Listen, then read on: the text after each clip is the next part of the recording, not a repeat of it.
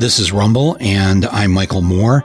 And my special guest today is the uh, incredibly wonderful, beloved uh, cartoonist uh, Tom Tomorrow, um, who goes uh, actually by his birth name occasionally is Dan Perkins, but uh, his uh, stage name on the funny pages is Tom Tomorrow. I'm sure many of you have seen his cartoons, his strips over the years, and um, they are they are really of our time now they are they if you depending on your age, they're the Doonesbury of this moment. If you're older, uh, you might remember Jules Feiffer. Um, it's it's a hard thing to do to do a comic strip uh, from a position of satire and um, and to and to have it both political and funny because oftentimes political kills the funny and and sometimes the funny uh, diminishes uh, the political. And so it's a very, very difficult trick to pull off. But for many, many years, um, uh, Tom Tomorrow has uh, both entertained us, uh, made us think, uh, got us angry at all the appropriate people. And um, and we need this. we need both the laughs and the fight in us right now more than ever. And I welcome you to Rumble, Dan Perkins, Tom Tomorrow. Hey, thank you very much for inviting me on. No, no, thank you. Now, how many years? How many years have you been doing this? I, I've. How long have I known oh, you? God. When did we first meet? Well, we first met in the mid '90s. Uh, you were 90s. you had a speaking gig up in New Haven. I think that's where we met. Um, but I've been doing this since 1990, give or take. So way too long. I mean, I was, you know, a young child, I was a prodigy. It was amazing um, because I couldn't, I couldn't possibly be this old. Um, it's not possible, right? it's uh, with thirty. So this would be like thirty years. Yeah. And this past year was thirty years since my first film, Roger Me. So we both kind of started doing this around the the same year. Um, and it uh, it in the early years. I mean, first of all, how how were you able to go from where you were in New Haven, I guess, at the time when you started? I was, I was in um, San Francisco when I started. You were in San Francisco. So, um, and you grew up there. Um, like I said, you grew up in uh, Iowa. In Iowa, yeah. as soon as I said San Francisco, the Midwestern, I had like a, like a like a nun I used to have in school who was just beating me in the middle of my brain. As soon as I said that, I was, he's from the Midwest. I was trying to figure out how to politely uh, no, correct the okay. record. The, the nuns have never left my head. Ah, there you go. So it's they're there to do their job, and uh, I, I, pulled that off pretty quick. But um, so I've moved yes, around so, a lot. I grew up in Iowa. I also grew up in Arkansas. I also lived in Georgia for a spell. I lived in Florida for a while. Uh, as an adult, I moved to San Francisco. Uh, I moved back to the East Coast uh, for my ex-wife uh, when she was not yet my wife. Uh, so I, I, have lived in New Haven and New York City basically since I moved back. And you're in New York now, so you're just actually a few blocks from where I'm, we're doing. We're doing this, um, but uh, we're doing this in respect of the um, the pandemic. Do we respect this pandemic? I don't know if that's really the right thing to say. In fear of the pandemic. Yes, in fear of the pandemic, we're like three blocks away from each other, and yet we're sending this up to a satellite and bringing it back down uh, in order uh, to uh, conduct this uh, podcast. I haven't seen a human being apart from people who work in the grocery store in a month. Wow. Okay. Um, not that I want to top that, but um, I haven't left this apartment. This is, I, I walked out once, like on the fifth day, and I thought, no, that's it. So this is day 30. What is this? Day 36? We're all, we're all, we're all going to be agoraphobic when this is over. Is that what's going to happen? We're not going to go out. We're not going to want to go out anymore. We will. We will. Have, we don't want to. We, will have retrained our brains. And also, I mean, you know, I mean, Trump is talking about turning the economy back on as if there's some master switch in a in a lab, like in some old science fiction movie or something. But it's going to be a really slow thing. You know, I it's going to be a long time before we do the normal things that New Yorkers do again. Yeah. Yeah, it's um, there's a big part of me that doesn't want to go back to normal. I have to be, admit, and uh, and politically, I certainly don't want to go back to what was called normal. Right. Um, but the uh, just for people the uninitiated, the people who have not seen the Tom Tomorrow um, cartoon strips, uh, over the years. And by the way, I, I, I have a link to the, the, strip is called This Modern World. And I have the link for it um, on the podcast page here. And I'm going to be posting on my social media so you can uh, find it there on, on uh, Facebook and uh, Instagram and Twitter. And, but also, I, um, also, if, if, assuming that the last month hasn't mean uh, hasn't made your brain uh, atrophy too much, you can probably remember it's very easy. Thismodernworld.com. And you can see Dan's strips. But for those who are not going to leave the podcast now and do that, uh, for for can you give people just a kind of a sampling or an idea of of of this strip and how far you're willing to go to as I've seen over the years, cross uh, certain lines um, that have, that, which is why I think you're so beloved by um, so many tens of thousands of people. So uh, go ahead and have at it. Oh boy. Uh- I know. How do you describe something that is a visual? Yeah, a um, you know, over a microphone. Honestly, I, I don't mean to deflect the question, but um, I think I have a harder time explaining it than people who read it. I mean, how would you explain it? I would say that on any given week, it's a weekly strip. Um, uh, Dan will have approximately, I think, six panels, right?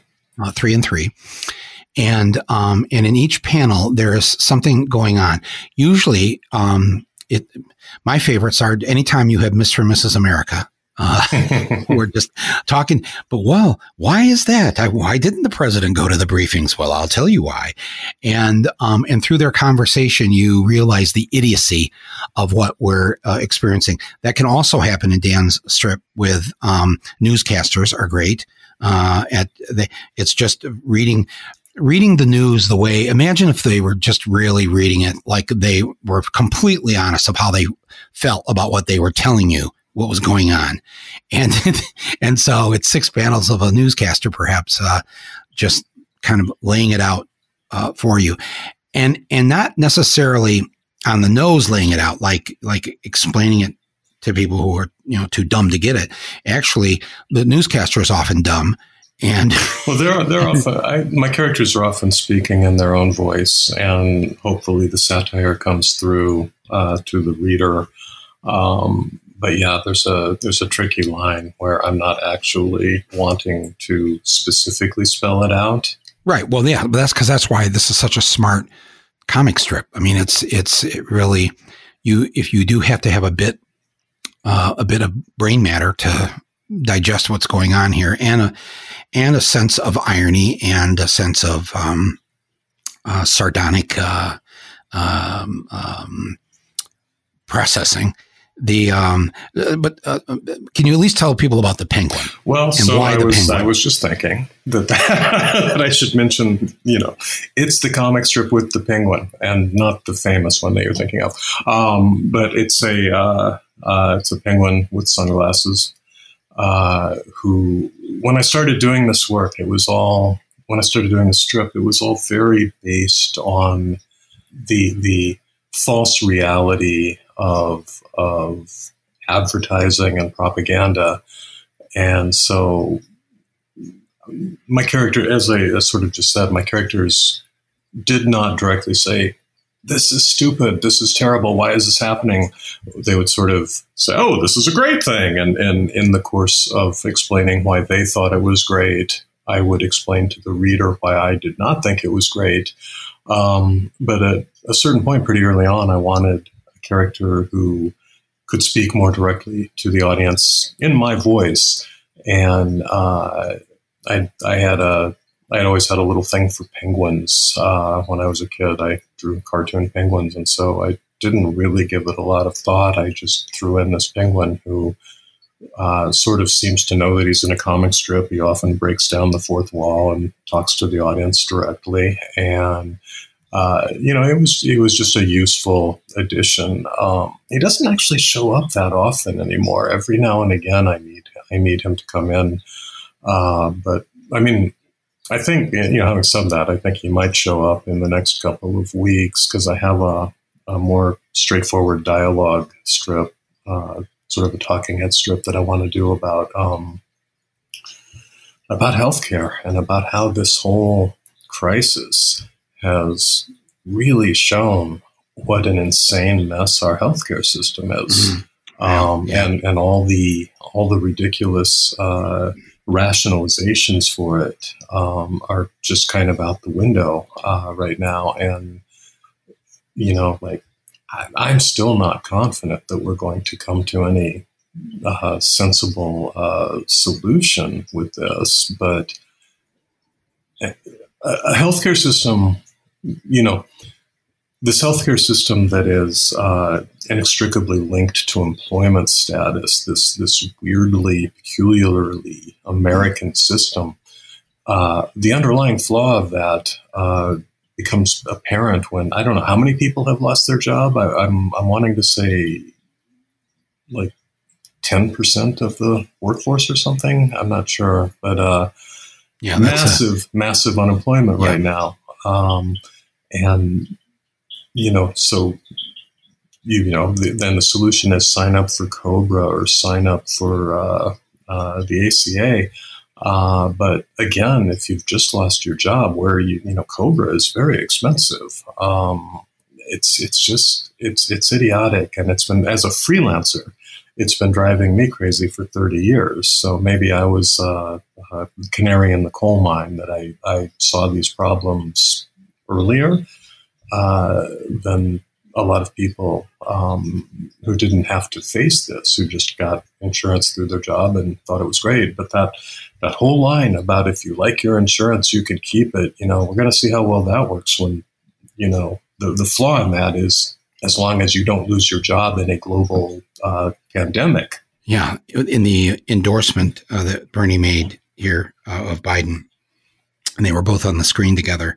They agreed that they're going to have members of each of their campaigns sit down in a room and form like these ad hoc committees to um, maybe find some compromise. Uh, you know, a chance for Bernie to have his his uh, imprint on the Biden presidency policies. Well, and I hope so they, he can. They, I hope he can push them to the left because it is literally a matter yeah, of well, that's the idea. It's literally uh, a matter of survival for so many people right now.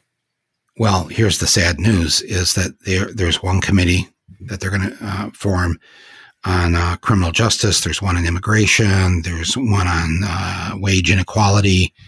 There's one on um, student loans. One on um, climate uh, change, and nothing on healthcare. And it was so disappointing. Huh. Um, to see this to that apparently I'm sure I'm sure Bernie pushed it and I'm sure the Biden people were like no that's a bridge too far uh, well uh, for us and uh, it's it's uh, it's so much as you said at the core of what people are struggling just trying to get by um, and uh, and while people have their unemployment if they have it, if they had a, a a job right now and they were laid off, they're laid off right now. They're they're going to get decent unemployment from their state and federal government, but uh, no health care. And um, at a time when we're in a health collapse, um, no health care. Well, I think both of us have been looking at the society for a long time and the the the the absurdities of it. And I feel like right now, what America has become is what you and I saw coming, but only in our most ridiculous, far fetched imaginings. Like, like what we are living right now. Um, you know, satire is the art of, of taking something to the absurd extreme, and we are now living in the absurd extreme. It is impossible uh, to to come up with something that is crazier than, than what we're living through. And so it's, I don't know, almost nothing surprises me anymore, but I, I am still, I'm still capable of being disappointed. Yeah, it's, you're right. In our wildest imagination, in fact, um, you and I and, and Harold Moss one time um, many, many years ago uh, fashioned a, a, screenplay for an animated film. that we did. and in some of these, it's but we it, we did it almost like it was almost like science fiction, um, science fiction animated political cartoon. And um, what would we even do if we were doing that today? We, we, you know, anything we wrote would be out of date within. It'd be out of date. I think minutes. there are things. I think there are things back in that screenplay. If we pulled it out now, they've already happened. they happened ten years ago, five years ago. They happened this week, and it's like, it's like the the. the screenplay with got the most mold on it but, but we thought we were we thought we were so far gone you know like you know, we were completely high. We weren't high, but I'm just saying that that's the way it read. Now it, it just, it looks like a PBS documentary. Right. Um, right. But, um, but it, it, so, so were you always as a kid, were you, were you, what, what came first, the drawing or the politics? And, uh, what where where how did this all all start? Uh, i loved comics comic strips loved and comic books comic as a kid. you buy comic books? Yeah, yeah and what, I mean, what did you really what were you in love with comic book wise? Well the comic strip that i was in love with was uh, peanuts by charles schulz. Mm. um, that yeah. just still great. and then when i was a little bit older doonesbury. So mm-hmm. Uh, i think i think uh, garry trudeau uh, sort of showed me uh, a way that you could combine politics and comic strips uh, without, you know, without going the sort of traditional single panel editorial cartoon uh, route. Um, and then when I started doing it, I found that what I wanted to do was write what are effectively little skits. I mean, the things I do, you could do them on stage at a Bright Citizens Brigade or something. Um, but you know, they're they're in comic form, but they are uh, they're very wordy, uh, as people often point out to me. yes, there are, there are, but that that's what makes it so great. How do you write so small and get all those words in there? It's the magic of computers. what did you do before computers? Uh, you know, I hand lettered, uh, working at a larger size. less words, and, right? Less words. No, I just worked at a larger size and shrunk it down when I uh, when it ran. The um, uh, have you ever had the situation that uh, Garry Trudeau has had for his whole life with uh, being banned, or or them not running a strip, or somebody not liking uh, what you've written? Um, I've had I've had fewer of those incidents because uh, my work I mean, Doonesbury ran or still runs in daily newspapers. Um, I got my start in the alternative press, uh, which gave me a lot more leeway. Uh, there were a few things here and there that people objected to, but I, I haven't ever had that, you know, that that sort of because of the sort of controversies that Trudeau goes through. Uh, the readers of the alt weeklies were less likely. I mean, people get offended by things all the time. Uh, but mostly the editors stood by me. Now, unfortunately, the the whole alt weekly industry was on its last legs anyway, and um, I've lost several papers uh, in the past month because this has just been the final straw for them. Mm. Wow. You are, so right now you come out uh, this modern world with oh, Tom tomorrow comes out on Mondays on the Daily Kos, right? Right. And and then on Tuesdays on the Nib, right? And I NIB. Um, so those are the those are the ones people can always go to uh, to read Tom tomorrow, this modern world, right? Yep. Um, but I've seen your work in the past in other magazines, and certainly, like you said, the alternative weeklies. Um, um, you know, the, what has happened to cartooning in terms of the cartoon strip, in terms of the comic strip? Uh, there's still well, the nib that side um, is a very good site to check out uh, for a, a wider uh, range of younger cartoonists. That that's run by another cartoonist, a friend of mine named Matt Bors, um, who is uh, has done a really good job of um, just creating this thing. He thought, you know, we need a new space for comics, and he made it happen. Uh, he he found two different tech billionaires who who funded him and dumped him, and now he's entirely independent. But he is still publishing and still paying cartoonists. Hmm. Yeah, I'm guessing there's not a lot of money in being a cartoonist. Uh, there days. are probably more profitable professions. right. Um, so um, that being the case, uh, um, how does it, let's say there's a young person listening to this right now, loves to draw, maybe has their own um, cartoon strip. You know, what kind of advice do you give them in terms of they must come up to you or they run into you or they write you and they say, I want to do this. Um, how fast you try to talk them out of it? Well, you know, I don't, I, I think if you are, um, if you are compelled to do something, you're going to do it. And I certainly would not ever be the person to talk someone out of out of their their dreams like that. Um, and I think if it's really what you want to do, um, you'll find a way to do it.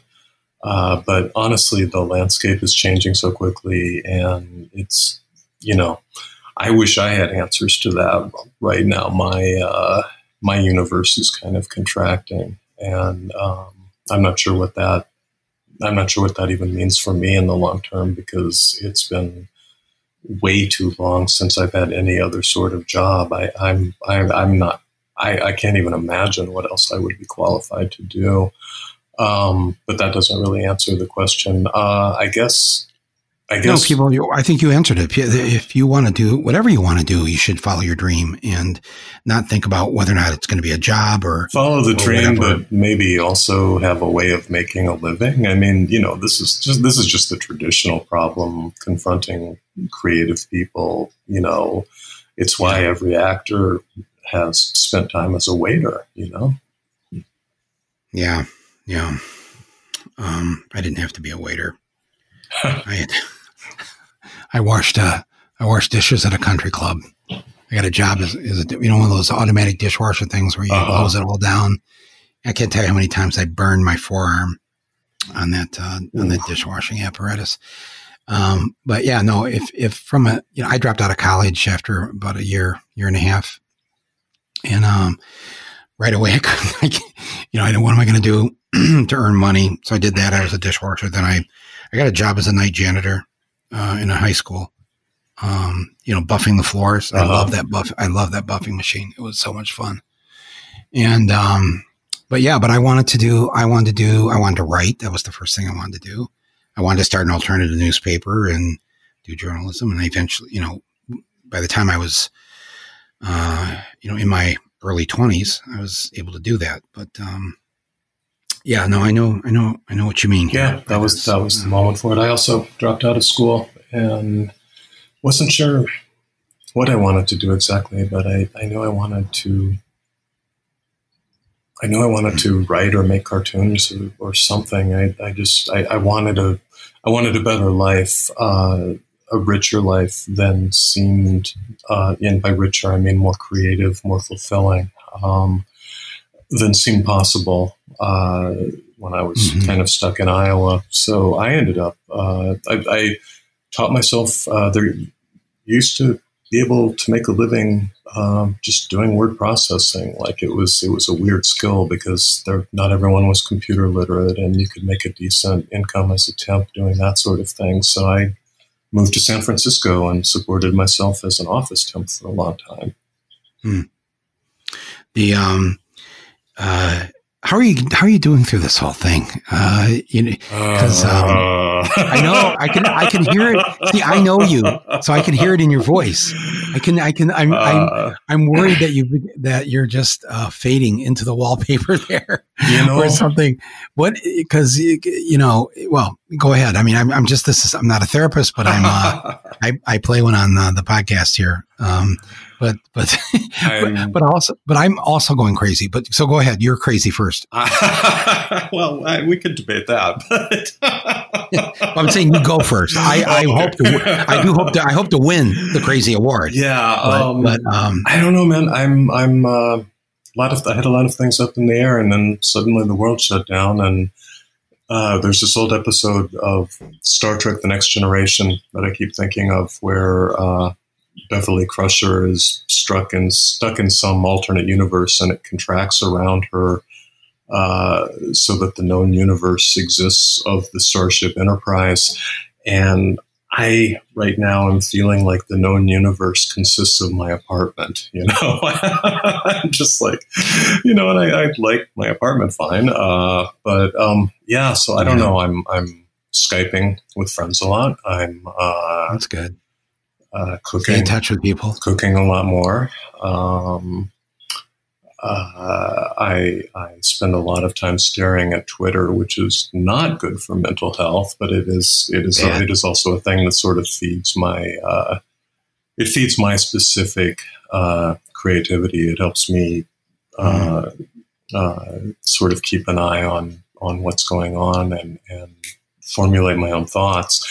Um, and you know, I spend several days a week uh, writing and drawing the cartoon. Um, but it is all just a little bit timeless right now. Uh, you know, it just shut down. Uh, you know, I have a 16 year old son who normally would be visiting me every other weekend and is uh, sort of part of what connects me to the to the world. And and Mm.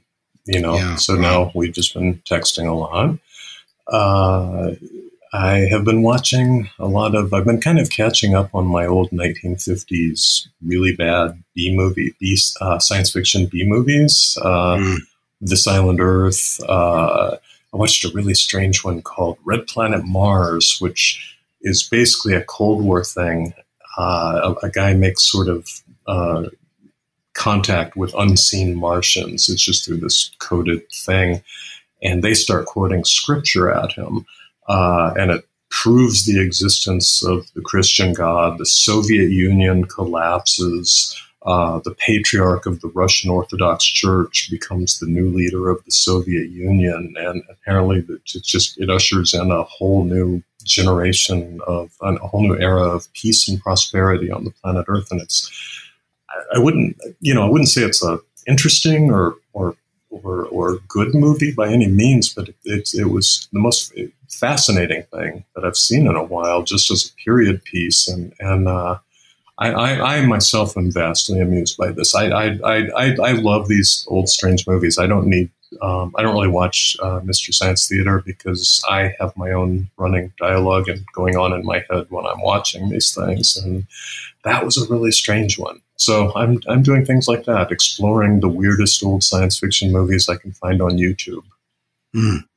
Except, you know, I've been doing similar things too. And uh, um, uh, I think yesterday on Easter, or was it? Yeah, Sunday on Easter, I um, What, what day is today? I don't even know what day it is. I don't even know. Don't ask me. Okay, I literally had to Uh, look at my computer. Today's, today's Monday. No, seriously, it's So, so like it's Sunday was it's, Easter. it's not Sunday. Yesterday Yes, was Easter Sunday. was- yes, yes, Easter was Sunday. Yes, yes. oh my And god! uh, I I uh, rewatched all the uh, Jesus films that Uh, um, I hadn't seen since I was a child. Uh, the greatest story ever told, King of Kings. Um, there was this great though, um, uh, you know, neo-realist uh, Italian film from the oh geez, it might be in the might be from the fifties or maybe the 60s, early sixties, called The Gospel According to Saint Matthew. But it's very dark and very, very raw. Hmm. And then I ran across this thing called Mary Magdalene. Um, that did you ever have you heard of this film? Mary, this is it came out last year, except it didn't come out. It it it stars as Jesus, Joaquin Phoenix. oh no, I have not Yeah, heard of I thought, this. oh, that's got to be interesting. Uh, you think if you've seen Joker, uh, he's on Yeah. top of that police car, looking like Jesus, and um, no, he plays Jesus, and uh, Rooney Mara plays Mary Magdalene, and it's it's written. The film is written by two women, and it it it tells this the sort of the Jesus story and the Mary Magdalene story from the perspective of women. And um, and what if men hadn't written the Bible? What, what if there had been a woman's voice somewhere in there? And it's so, it was such an amazing film. I couldn't take my eyes off it. It was so, so good. It was on Showtime. I tried to find out why we didn't hear this film, why in the year that he wins, Joaquin wins the Oscar for uh, Joker, he's also Jesus, but none of us had heard of that. oh, And I think that what happened was the film got, it was one of the films that got buried and died. Um, that it, it finished right after Harvey Weinstein had been Oh, um, okay. removed and uh, then arrested. And, um, and this, and somehow they got the rights to show it on cable. And it's maybe one of the best Jesus stories I've ever seen. So honest and full so, of empathy. So and, you're suggesting that instead of bad movies, I should watch good movies. Well, or find the find find the hidden gems. Interesting concept. Yes, yeah. Well, I'm just I'm just saying it might sound a little happier. just well, because there are these. You found a hidden gem in in Red Planet uh, Mars, um, but th- there's I, there's another one I ran across. Um, Dodsworth. Have you ever heard of Dodsworth? Nope. Oh my God. It's um it's it's such a great film. And then I can't remember the other one that I had on my little list here, but TCM, uh, uh, Turner Classic Movies. Um, it's worth it in the morning just seeing what they're playing that day. Yeah.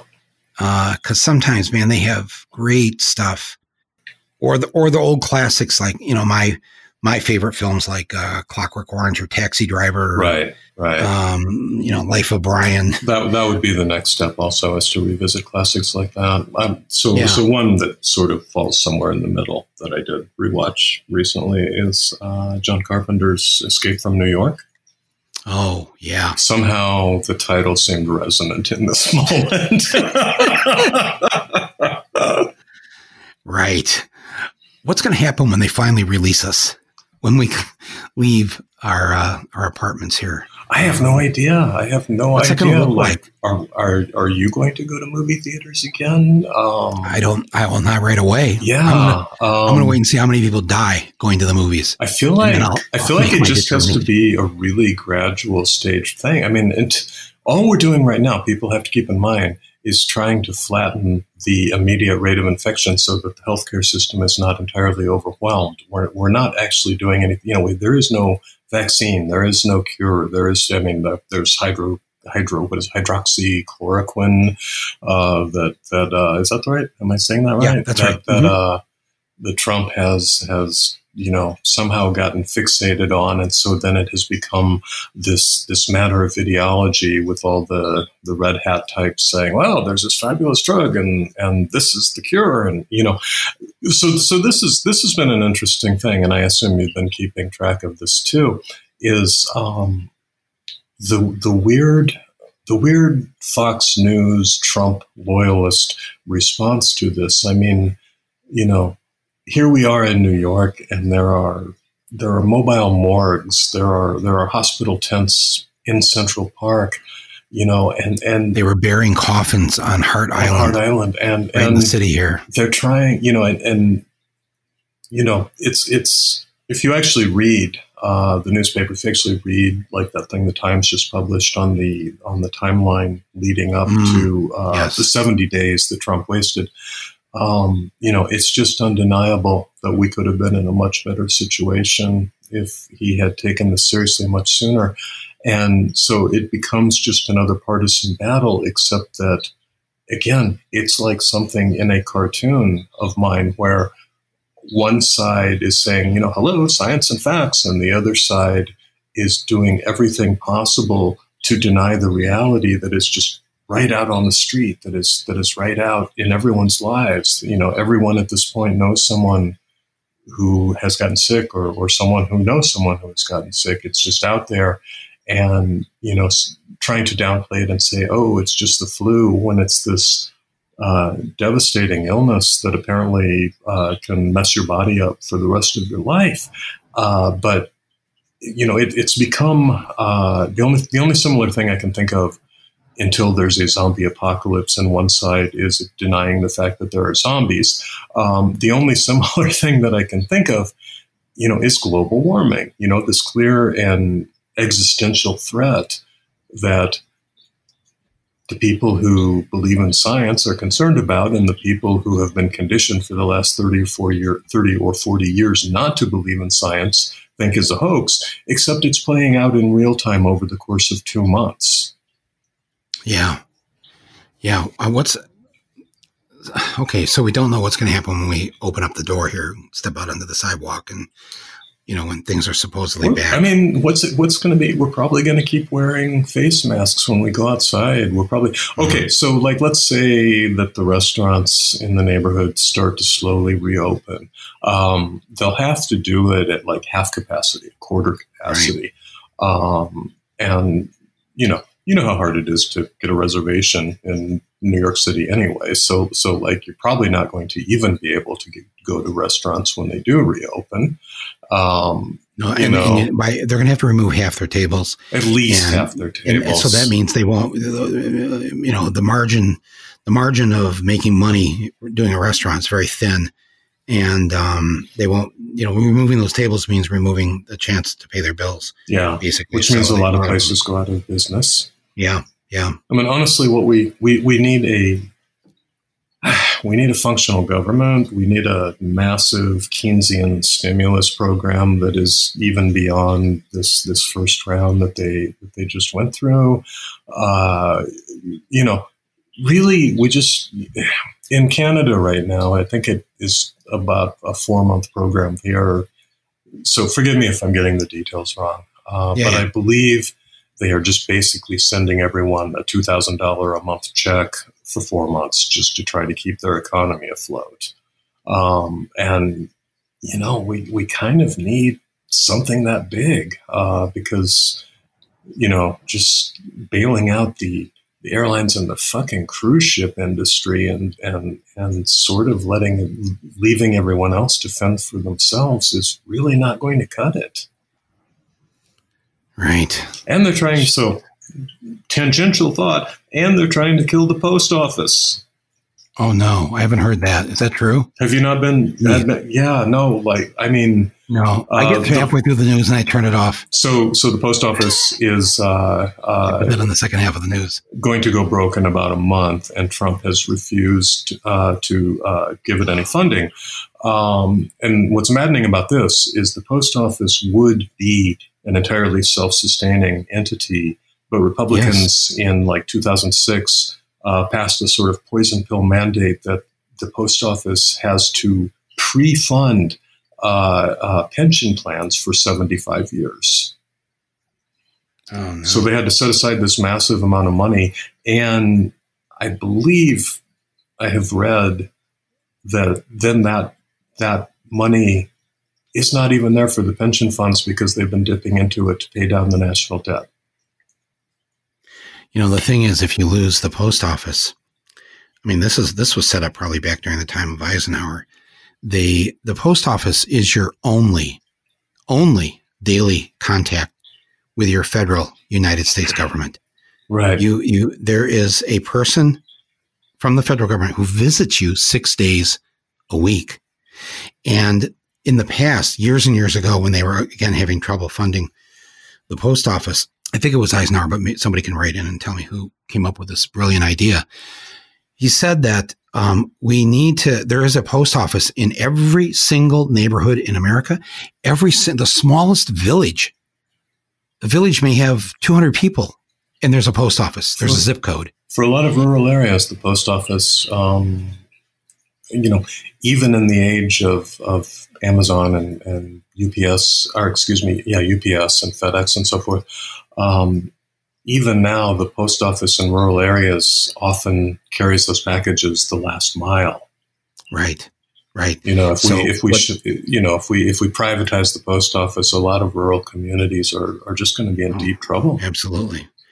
The the way that this was put forth, you know, decades ago was that if we were in a national emergency and we needed to get something to every American citizen, be that um, uh, medicine, be that, you know, whatever.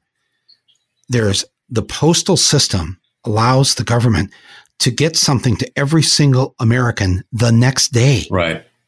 The next day, you know, maybe in some far out places, two days, but but you know, literally. Imagine, imagine, imagine if they were just delivering face masks to everybody right now. Yes. Or, or when when the the new self administered test that you could just test yourself from home, whether to see whether you have it, right. or if you've already had it, which means you may be immune. That little test kit can be sent to every single American through the infrastructure that exists today and can get to everybody within the next 24 to 48 hours. Isn't that amazing?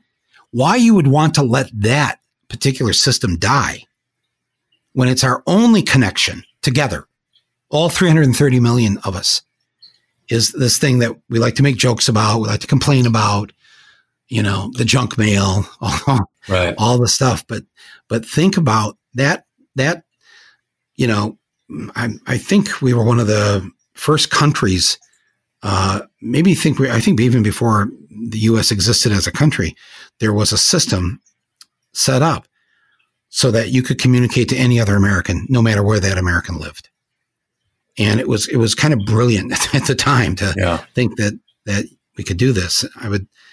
I'm I'm, I'm sad to hear that there's any kind of talk about the uh, uh, just letting the post office go. That would be it should be Well, considered a, na- a national security risk. Anybody who's talking about doing that. There are sort of two theories on this right now. Uh, one is uh, that Trump doesn't want people to be able to vote by mail. Um, and that is even, Oh, there you go. I don't know, that's even a little, I, okay, I'm not sure right. that's my, that's even a little bit of a stretch for me. It gave me a little shot of adrenaline, so Um, that's okay. It's gone. but Go uh, the theory that I find, I mean, maybe there's a little bit of that, but the theory that I find a lot more plausible uh, is that Amazon relies on the post office and Trump just has this personal feud with Oh, Bezos. And he just sees this as a way to fuck over his uh, this guy that he doesn't like, and you know that is all he is thinking about because Mhm. everything in his brain comes down to you know is it good for me is it bad for me like this is a man who you know i don't think he's really he's barely expressed condolences uh, for the victims of the virus uh, but we hear about how high his ratings are all the time um, Mhm. have you been uh, subjecting yourselves to these these nightly uh, these nightly shit shows Yes, I do. I, I I force myself to watch them, if only because if I start at some point during the day, every day I always give up. at some point during every day, I just go fuck it. Um, I'm out of this. I don't. I can't fight this. I don't want to do this anymore. This is like this is too insane.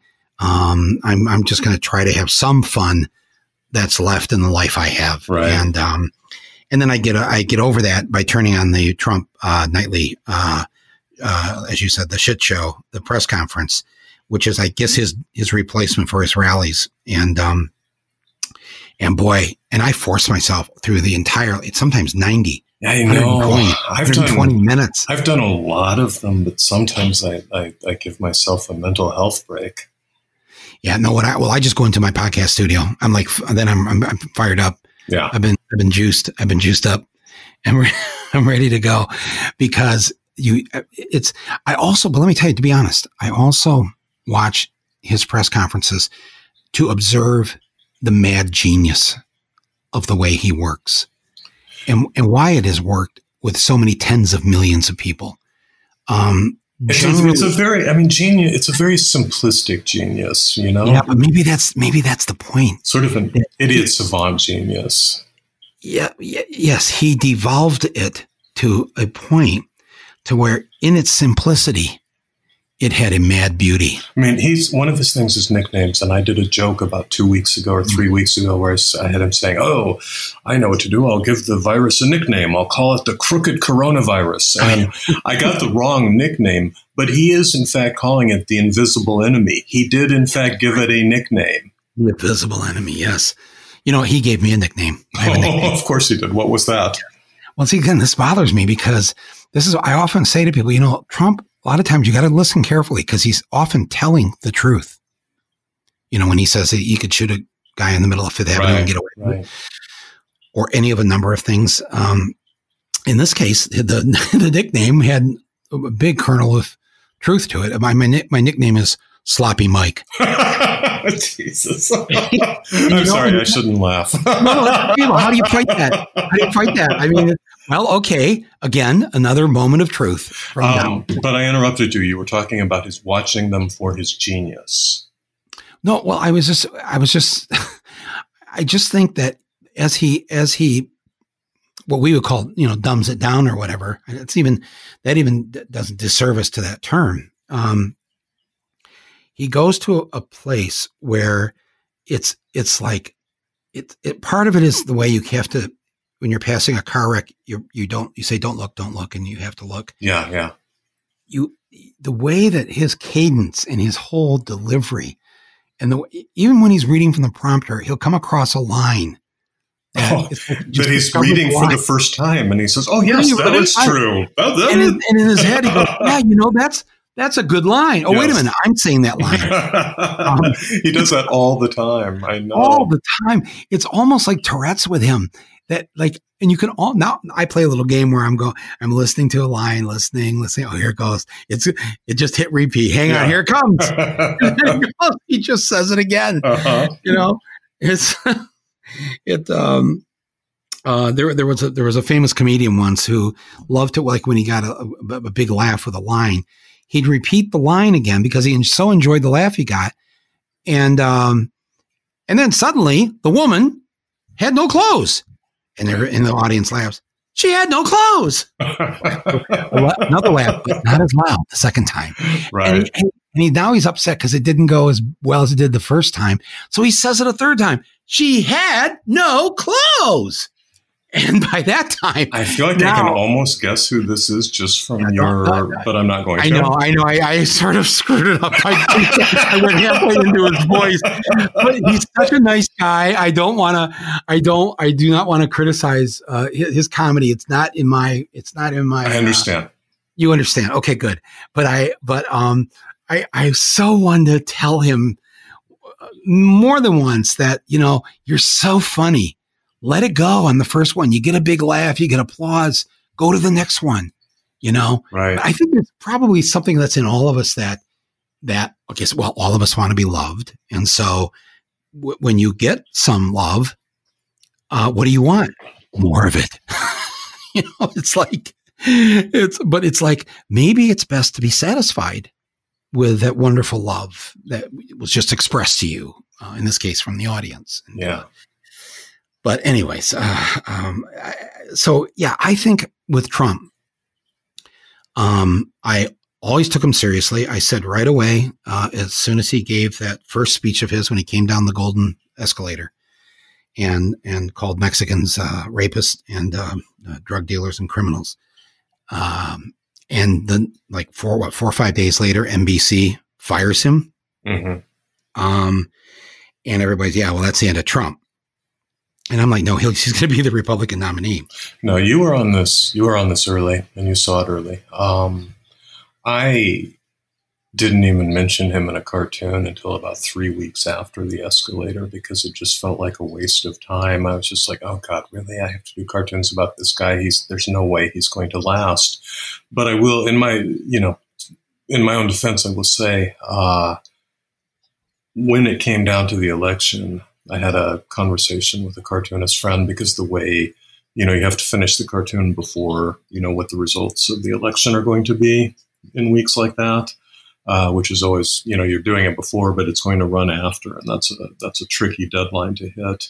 And uh, my, my friend was saying, well, come on, Hillary's going to win. You might as well just do the cartoon. It's obvious Hillary's going to win. And I was just like, I'm not so sure of that. I don't have that confidence. I and I did a cartoon that basically was just about, you know, I don't know what's going to have happened when you're reading this cartoon. I think I did it as a multiple choice or something like that, uh, because I, I, I wasn't as confident as you that he was going to win or could win, but I did believe that he, you know, I did believe that it wasn't guaranteed that he was going to mm-hmm. lose. Yeah. See, with me, I don't have any special uh, clairvoyance uh, thing going on here. I just I watched The Apprentice, and I understood why that show. He did 14 seasons of it. Yeah.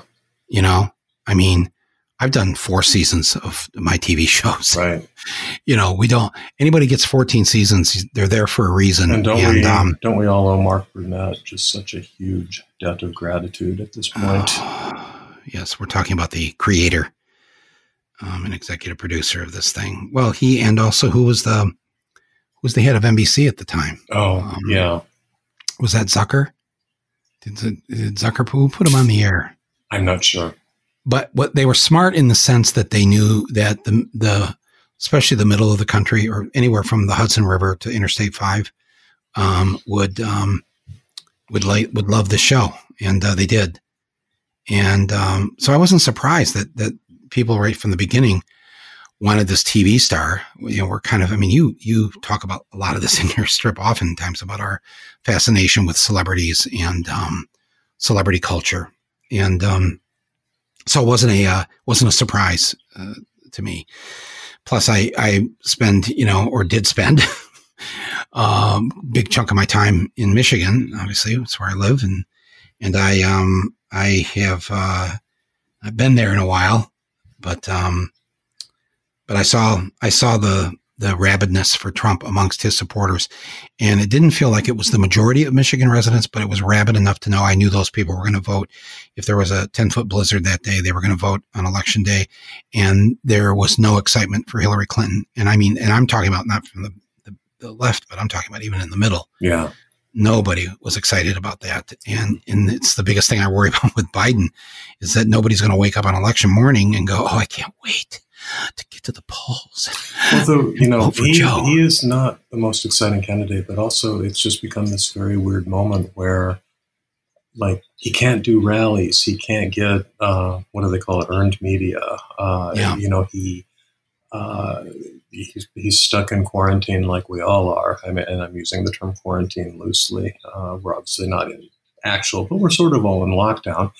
And, um, you know, like, I don't know I mean, like, you know, on the one hand, Trump couldn't be screwing everything up, you know, more obviously if, if he tried. On the other hand, um, there have just been so many moments where you think, ah, this time he can't possibly survive this, and and then he does. That I, I just I don't even know what's going to happen. Um, but it's it's uh, it's frightening. It is frightening. Yeah, I, don't, I, I, was, think, I, I, think at this point, having been through impeachment, having been through these things, I think for I think if he legitimately won or can somehow claim to have legitimately won re-election, uh, I, I think that that is basically the end of whatever you know. It's the end of democracy as we have known it, basically. Yeah, yeah. That's not hyperbole. That's uh, that uh, Trump will take that and run with it for four years. Um, that's why the, the, the part of me that believes that Biden can pull it off is because I know that the, the vast majority majority of Americans, not the majority, uh, don't want Trump in there, and and a majority of them would uh, crawl through broken glass to remove him. Yeah. Um, I mean, anybody listening to this right now, seriously, if I could guarantee you that Trump would be removed from office, but first you personally, listening to this, would have to crawl through broken glass. Um, can I see a show of hands? Yeah, I'm in. I'm in. I'm in. I'm in. Right. Uh, just get me some uh, neosporin spray and, and yeah. some band, some band aids. That's all I need afterwards. No, this this that's that's the reason that that Biden can win, and, and if if the feeling remains that strong. But first, there has to be an election, as you said with the mail thing. That Trump is already thinking about how not to have the election. You yeah, already, you and, know, and you know, people say, "Oh, great. the president has no power to suspend an election," and I just think, "Oh, that's so, so adorable. What? That's so adorable that you still yeah, think so he cute. is I love listening to people constrained by any norm whatsoever." Yes. No. Every time somebody, like you said, every time you said somebody, oh, the pussy grabbing tape. I remember that night. Oh, that's the end of that's the end of yeah, Trump. Yeah. No, there's no end of Trump. Well, and, there and literally you know why that no you know why that did not end Trump? It would have ended any other politician, anybody. But his what I have said from the start with him is that his superpower is that he has no shame whatsoever. Right. So a thing that anyone else would have reacted to as a normal human being, he just he just has no shame. He can just, at the, you know, he eventually denied that it was even him on the tape, you know, but he just plowed through, uh, and and it works. He just has no shame. And I think there's something secretly in a lot of people, most of us, that um, when we screw up, and we have all screwed up, whether it's at work, whether it's in our relationships, whether it's uh, you name it, you know, we've we've all screwed up wouldn't you, when you see Trump go through the screw up like nothing happened, there's something almost appealing about that. Like, oh, wouldn't that have been, I, what if I didn't have to go through the shame of what I just did? I, am not going to agree with, I, am not going to agree with you there. Well, you wouldn't I, feel that way. I, I, I, see him do this and I'm just appalled. I, I don't, I'm not. No, you I'm are. Yeah, but I'm talking about, I'm talking about most, most people, if just think back to something they did. Listen, we were all when when your mom came in and said, "Where are all the cookies that were in the cookie jar?" and you're looking around like, you know, did you? I don't know if you had any siblings, but uh, you know, that's the ones who really pull it off are the kids who don't have siblings and they're looking around to blame it on a sibling that doesn't exist. it's like, it's like the Trump is just so, so good at what do you, what's that old Richard Pryor um, joke where the, um, um, he's, he's, he's saying, you know, that, that if, if your wife accuses you of adultery or whatever, you have to deny it. Never admit to it. Always deny it.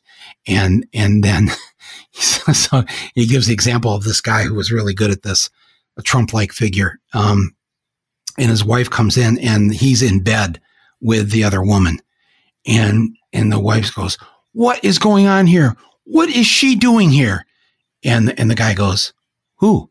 There's nobody here but me and you. Oh, There's a woman in our bed. Uh, honey, I don't know what's wrong with you right now, but uh, there's nobody here. Uh, I mean, who are you going to believe? Uh, me or your own lying eyes?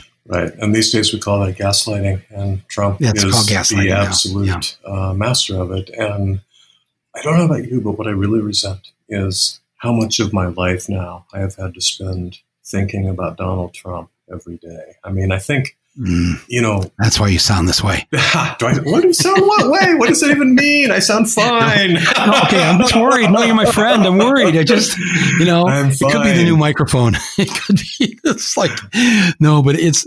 I, I just, um, I listen. I read uh, your strip every week, and I'm like, wow, he's still man. He's like on fire. He's got it. You know, it's no, no. You're fine. You're you are fine. And uh, and I think in times like this, our sense of humor is something that plus alcohol that can that, no don't do that. Don't do that uh, no but that can that if you maintain your sense of humor in times like this i believe it can be a huge medicine a big a big relief and comfort. Well, um, i mean it's also it's it's kind of good that it's just my job. Like i you know otherwise uh, i don't know if i would maintain my sense of humor right now but i am required to have some kind of semblance of a sense of humor every week. And um, it's just good to keep that part of the brain active. Yeah, I need, I need, I need somebody. I need, I don't know what this is again. I don't know if it's the Catholic education or just the, but I do need somebody with a ruler over my head sometimes to kind of, this is due by eight o'clock tonight. And, um, you know, I try to get, you know, Basel's the executive producer of this uh, endeavor and uh, I try to get him to like, you know, you have to tell me this has to be done by by this time, and he's he's uh he's just I don't know whether it's he's just too nice, or he's he knows it's a lost cause to get me to finish on, on a deadline like this, but um. Uh, and he's, you know, of course, he's here, but he's not here in the podcast studio. Right. He's at at home and he's listening to this right now. But um, but I think he's just he's heard the story of the, about the nuns for too long, and he's just refusing to be a, a Catholic nun. Maybe and, you, uh, maybe you could maybe maybe Elon Musk could could fix you up with like a robot that could do that for you or something. Oh, see, that would be scary. I, that, I would just I would leave the room and lock the door. I wouldn't. I'm just, what if it was Elon Musk? What if Musk himself was here? Holy shit! Well, we can't do that because of social distancing. I'm just imagining a very simple robot with a ruler attached to the top, and it just whacks you on the head or on the knuckles or whatever your whatever your Catholic nuns did when, yes. you, when when they were scarring you for life as a child. no, actually, I actually I had really good nuns. I had very progressive nuns, hippie nuns. Uh, um, he had a hippie priest. You know, they were all they were all pretty good. But what if it was Musk? What if he? Okay, social distancing. Let's just say he's out in the other room right now. You know, and I'm just sitting in here, and, and then you hear this voice. You're not recording. I don't hear anything. Please start recording. So, so in this scenario, he's some sort of supernatural entity, like you've said his name three times, and he appears yeah, partly in the supernatural, room, par- sort of partly- you. Yes, but also uh, there was a bit of Doctor Strangelove, I think, in that voice. Uh, oh, I don't know. I don't know. Uh, Is there? Do we? want You don't want to go back to normal, really, tr- truly, right? um, I don't mean personal normal. I Oh mean, yeah, that's a complicated question, Michael. um, wh- No, I would well, say when you even your even your normal. I would go back to your normal. I would. But when you say uh, I don't want to go back to normal, you mean you mean in society? I'm talking about societal, Um, political. you, you know, know, how I we just- structure ourselves. I I mean, you know, we're going to have massive unemployment and an ongoing healthcare crisis for at least all of 2020.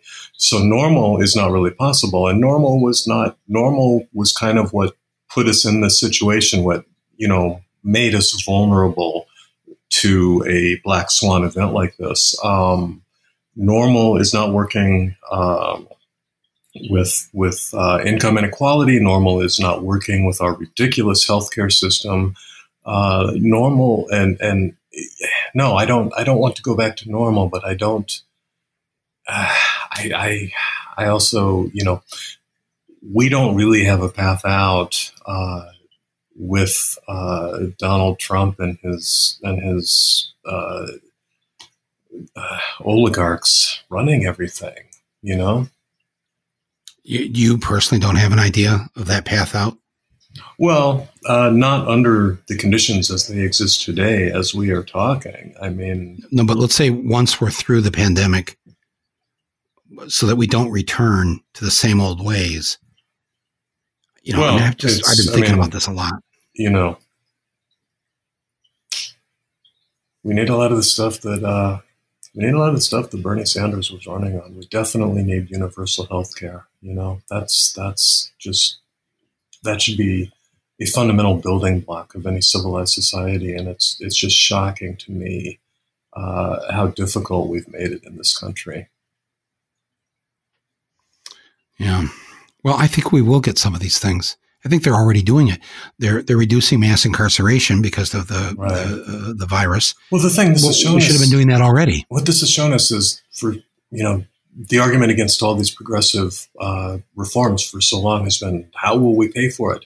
Turns out you can pay for any damn thing you want. You just throw money at it. I mean you know how Let that be the primary lesson of this pandemic. yeah. We can afford to pay for any damn thing we want. so how about nice things like healthcare and and uh, i don't whatever else uh, you know. Well, no, no student should be fifty to hundred thousand dollars right forgiving student debt that's good um, you know, but just just um, the basic minimum stuff wage should be fifteen to twenty dollars an hour. Right, and should always come with health care, should always come with. I mean, Well, the government we should be providing need, health care. Yeah, we just yeah, but we just need we need a safety net in the way that we do not have a safety net, and so suddenly this thing hits, and we collectively fell off the high wire that we were barely hanging on to anyway, and there's not a safety net there, and and you know, so like all these reforms cannot be uh, coronavirus specific. Like they, they, they, we have to understand that like the next pandemic is going to be worse. Like this is a trial run, um, and it's a wake up call. right, right. What what what you know? If you could just wave a magic wand when this is over, and and do not I don't mean wave a magic wand to make sure that there's no homeless anymore and people like that or whatever, but just you know, if you could wave a magic wand post pandemic, um, you know, what would you want life to look like? And and again, I don't necessarily mean that in a political way. I'm I'm at, I'm saying it too in a personal way. Um, because I think things are going to be different. I really do. I think it's going to be different personally for Yeah, a lot of people, and I think it's going to be I mean, well, there's all the societal structural things we've just been talking about, but honestly, I just like I miss the world. I miss uh, going out and seeing my friends in person. Um, like I, I just I don't I, I don't know. You know, I don't know how long it's going to be before really, really simple things like that are going to be possible again. Can we leave people with any hope today?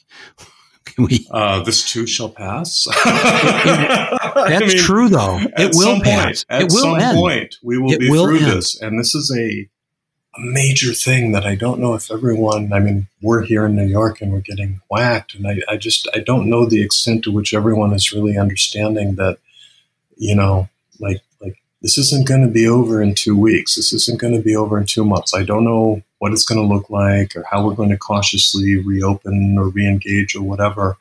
But this is like, um, you know, I don't know, a world war breaking out or something. This is a thing that is going to impact every uh, aspect of our lives uh, for a long time.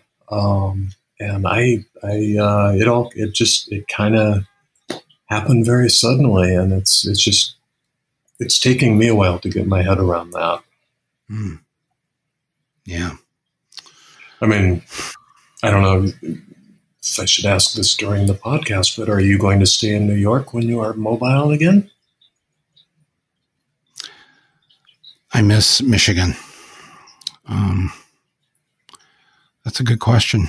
That's a very good question. Um, yes, I'll probably definitely want to go back back home. Um, I my sisters live in California, um, so obviously I miss them and their their kids. Yeah. Um, they're all in the West Coast. Um, that's a that's a really good question. The one great thing about this podcast is it can be portable. Uh-huh. Um, I've I've built the studio in the guest bedroom here in New York uh, in the in the apartment, and um, I can build I can build it in Michigan too in a day. Um, so I mean, I, have been thinking about this because excuse me, if if um, if everything I love about living in the city is shut down, then I'm not sure why I would stay in the city. Right. The reasons that we like to live here when we're here. Right. If I am literally just staying inside all the time, then I might as well do that somewhere where I can get, uh, you know, a house much cheaper than the price of my apartment. Where would you go? I have no idea. I have no idea. I mean, my son is still. Well, you've in, seen the country. You've lived in many places. I have. So. Um, but you have. You're right. You have a teenage son. I have a teenage son uh, on the East Coast who lives, yeah, a couple hours away, and he's got another year of high school. So for a year, um, if I do camp, I'd probably go where he is and spend a year there and then figure it out. But I don't know. I mean, you know, I just came back to New York two years ago. I've been in a very tr- uh, uh, transitional space of my life to begin with. So a lot of things have been up in the air anyway. And this just makes it more so, except that now everything's up in the air, but I'm stuck in my apartment 24 hours a day. and I'm doing fine, Michael. I'm doing oh no, you fine. sound great. No, fuck, you are. You're doing. This is the best time of your life. This is. I no, get but, to watch all the TV I want. I don't. I don't. You know, it's it's a it's like a teenager's dream. You know, one of the reasons I didn't. I had the choice to go to Michigan when the just right when this was first beginning.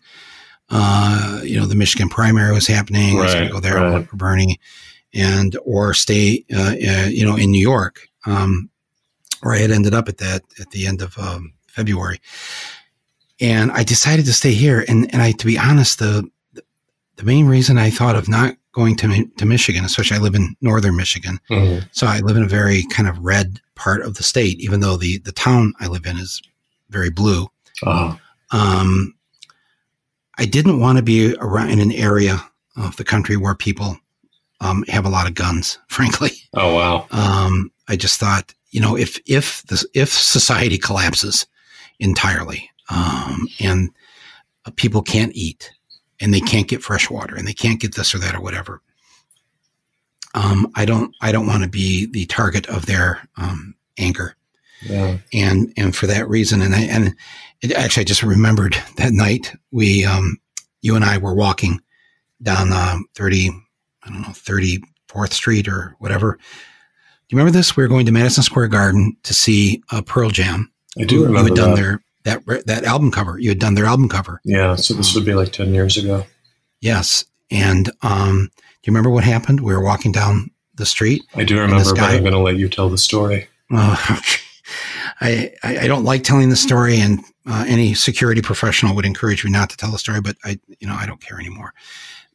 On the other side of the street, somebody shouts out my name, and you and I, we both look over, and he raises his two hands, his two arms, like he's got a shotgun in his hands, and he does the pump action, and. you, and yeah, we, yeah. you, I know you were like in shock. That was only the hundredth time somebody had done something like that to me to tell me that right. they would love to blow my head off. Right. And um, and you said to me, "Does that happen a lot?" I said, "Yeah, it's okay. Just keep going."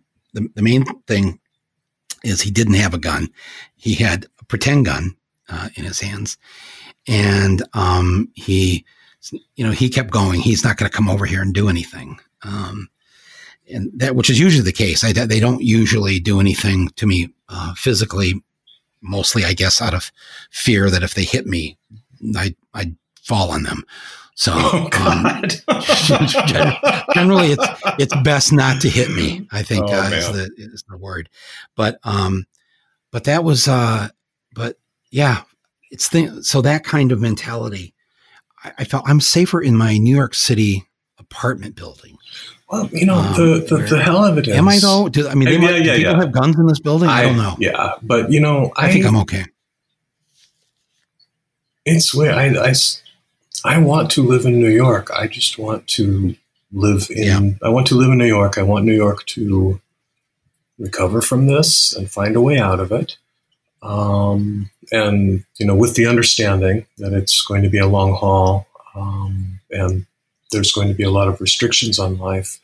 I still love this city and I don't want to leave it. Um, you know, it's I, I uh, I've lived here three different times in my life, and I came back after you know my life kind of fell apart a couple of years ago, and it's been very good to me. I like this city. I like being here. I just um, this this particular moment is a really rough moment, but I I'm I'm not you know, I think about what other options or what else I might do, but I I like New York. Yeah, I do too, and and uh, I like that you're here. And and um, let's let's uh, commit in front of uh, of um, a few hundred thousand witnesses right now. Wait, seriously, we have, yeah, no, close, close. We we just have to spend more time together. You know, yeah. we we just we. Uh, if, uh, if, if we're ever allowed to do these things again, if we're ever we allowed be. to, uh, we have to have like other our, human beings in person. Yeah, we, we can we can uh, get a go somewhere with a really long dinner table and sit twelve feet apart. we have to shout at each other. Maybe have a little I'm, intercom well, system or something. It won't be that bad. We'll we'll do that. Um, I'm uh, I'm I'm glad that that you're a friend. Um, and um, um, well, thank you. Yeah, well, you too. on a on a personal level and also on a creative level, that I have a brother, I have a fellow traveler. Yes, um, absolutely. Tries to handle the world that we're in um, through um, some humor um, and um, and also some um, will to to beat back all that is uh, all that we're up against. Yeah. And, uh, and I believe that can happen. As sure as I believe this virus will be over, um, that will happen. And the people listening to this right now, they know it too. They're ready. They're chomping at the bit uh, to get going. Starting with the, the first job, staying alive, everybody. Everybody keep doing that. And then secondly, get rid of Trump. And then finally, most importantly, probably, uh, once you live, if you're able to live, is uh, let's get rid of that which gave us Trump. Those parts of the system. Right. That's yeah. a really that, that's a super important point. That that's Trump, me. I just Trump is stressing. Trump yes. is a monster, but Trump is a symptom. Trump Trump did not uh, Trump, Trump did not appear uh, out of a vacuum. He did not fall out of the sky, and um, and he will be gone, and that which gave us him will also be gone, and it will be replaced with a more loving and compassionate uh, system. Um, I'm I'm convinced of that. I know I can tell it's what people want, and and and those who don't agree with us will be kind to them too. We'll make sure that their health bills are covered. They don't have to pay for them. We'll make sure that their kids can go to college and not have to worry about the money. We'll, we'll do all the things we're going to do. We're going to do for the people that we disagree with too. Yeah, that sounds lovely. Um, Dan, thank you so much. Michael, for thank you being part of my podcast. On. No, it's fun. You, uh, I hope you start a podcast one of these days um, and uh, invite me on because uh, we'll do that. Maybe I will just have a one episode podcast. right. Yes, it began and end with Michael Moore as my yes. guest. Don't ask me about it. Um, but uh, no, but thank you very much, everybody who's listening to this. This I've been talking to Dan Perkins, aka Tom Tomorrow. Uh, his incredible uh, cartoon strip which is called This Modern World, uh, can be found every Monday on the Daily Kos and every Tuesday on the Nib and um, and on his uh, website, uh, thismodernworld.com. Uh, and you can find it on my podcast uh, uh, platform page here. And I'm on links. Twitter.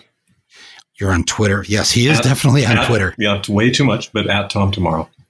At Tom Tomorrow. That's easy. Um, uh, always had a time hard time when I was a child with the word tomorrow, trying to spell it. Um, probably didn't feel like there there was much of one to hope uh, for. but that's another podcast. Um, but seriously, uh, uh, thank you. All right, my friend. Keep, thank you. doing what you're much. doing. Yeah. Thank you. And uh, and everybody out there, uh, you keep at it too. Um, start drawing if that's what you've been wanting to do.